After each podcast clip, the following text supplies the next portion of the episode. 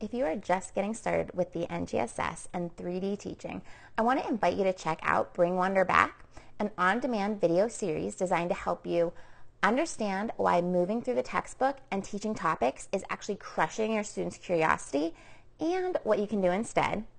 It's going to help you shift the work of learning where it belongs by building your understanding of explorations and discovery based teaching practices.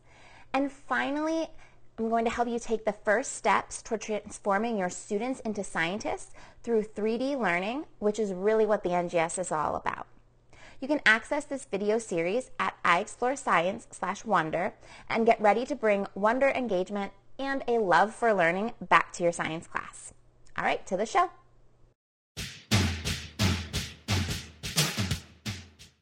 Welcome to the Teaching Science in 3D podcast. My name is Nicole Van Tassel. And I'm Erin Sadler.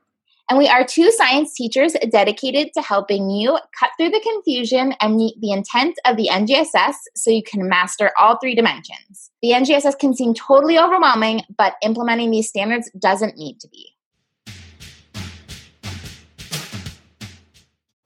Hey guys, this is Nicole Van Tassel here with your Thursday Thought. Um, and I want to share a quick story. Um, I was walking in the woods with my kids the other day, and we found this tree that had fallen over and its roots were sticking like way up high. And so my kids um, started climbing on it. And after climbing up to not quite the highest like root that was sticking up, but maybe like the second highest, you know, my son, who and my daughter was above him on the highest root, and my son um, yells, I'm on the highest tree in the world. and it was funny because I mean, obviously he wasn't. First of all, there are many other trees around there that was taller, um, that were taller. But even on the same the same tree, um, my daughter was very obviously above him. But he didn't see it that way, and he was just so happy and excited that he had gotten that far, that he had climbed that high. And what I would like you to kind of sh- to, to share with you today and make you maybe think about today is like, are you creating that type of environment for your students in your classroom? Are you creating an environment where they can work hard at something and then reach this like peak and be so excited about it and feel that feeling of success and then the confidence that's that success kind of brings in? And I think in order for really for that to happen, we need to be doing a couple things in our classroom. And so maybe you're already doing this, but if you're not, like maybe you can think about how you can bring some of this in. Um, and I think the first thing is giving our students the opportunities to have freedom to, to figure it out and freedom to struggle in figuring it out. Um, now, my son knew I was right there in case he got stuck, in case he fell a little bit. There were a couple times where he said, "You know, mom, help me, I'm stuck," and I would come and I'd maybe give his his foot a little boost or help him get his foot out from you know stuck in the roots where it, where it was stuck.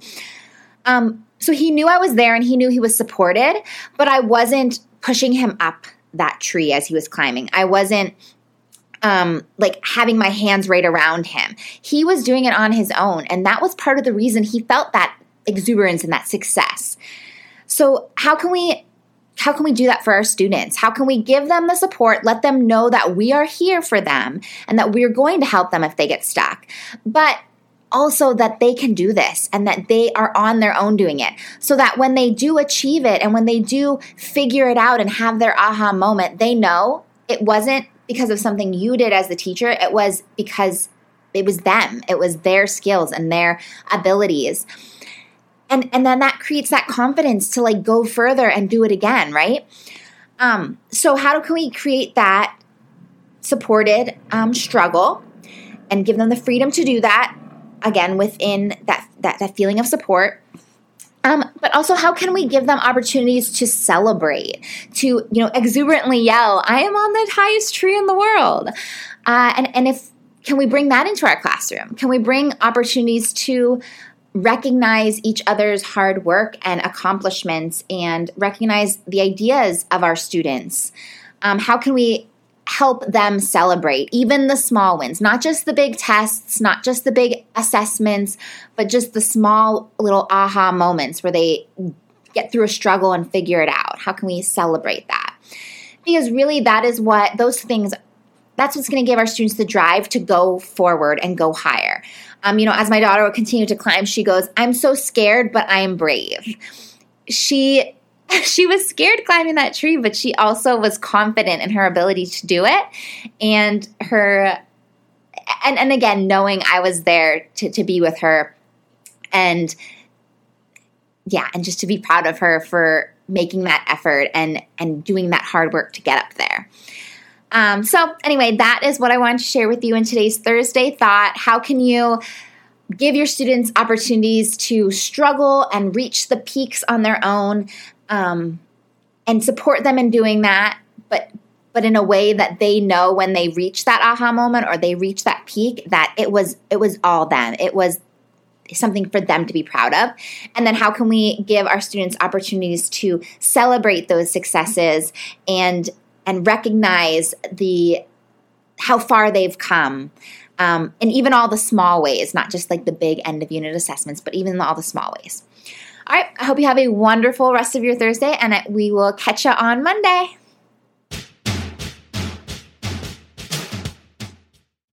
Making sure that your lessons are three dimensional isn't always easy. While you don't need to include all three dimensions every single day, you do want to make sure that each dimension is regularly addressed. I developed a really simple 3D planner to help keep me focused. It helps me track which pieces I'm using in my daily lesson plans. It only takes me five minutes to fill out, and it helps me notice patterns in my own lesson planning. For example, when I first started using it, I noticed I wasn't including the cross cutting concepts as often as I thought I was. Just by recognizing this, I was able to focus on this one piece and improve my lessons.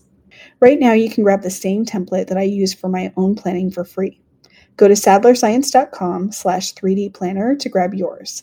That's sadlerscience.com slash 3D planner.